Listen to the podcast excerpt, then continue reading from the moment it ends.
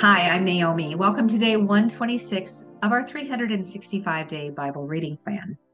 Today's reading is titled Esther Risks Her Life.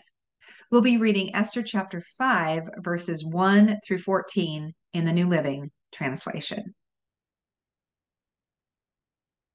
On the third day of the fast, Esther put on her royal robes and entered the inner court of the palace, just across from the king's hall. The king was sitting on his royal throne facing the entrance. When he saw Queen Esther standing there in the inner court, he welcomed her and held out the gold scepter to her.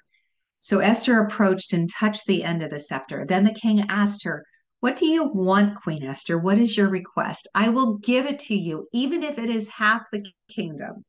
And Esther replied, If it please the king, let the king and Haman come today to a banquet I have prepared for the king. The king turned to his attendants and said, Tell Haman to come quickly to a banquet, as Esther has requested.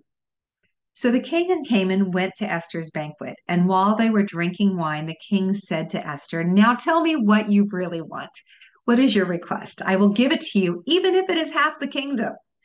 Esther replied, This is my request and my deepest wish. If I have found favor with the king, and if it pleases the king to grant my request and do what I ask, please come with Haman tomorrow to the banquet I will prepare for you. Then I will explain what this is all about.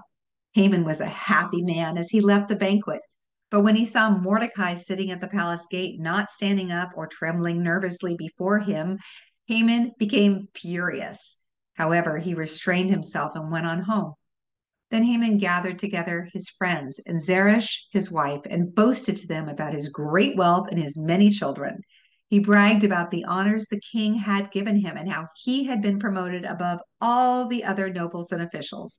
Then Haman added, And that's not all. Queen Esther invited only me and the king himself to the banquet she prepared for us. And she has invited me to dine with her and the king again tomorrow. Then he added, But this is all worth nothing as long as they see Mordecai the Jew just sitting there at the palace gate. So Haman's wife Zeresh and all his friends suggested set up a sharpened pole that stands 75 feet tall, and in the morning ask the king to impale Mordecai on it. When this is done, you can go on your merry way to the banquet with the king. This pleased Haman, and he ordered the pole set up. Thanks for joining us for today's reading. And remember, everyone has an invitation to sit at Jesus' table. We hope you'll find your story and purpose in God's story.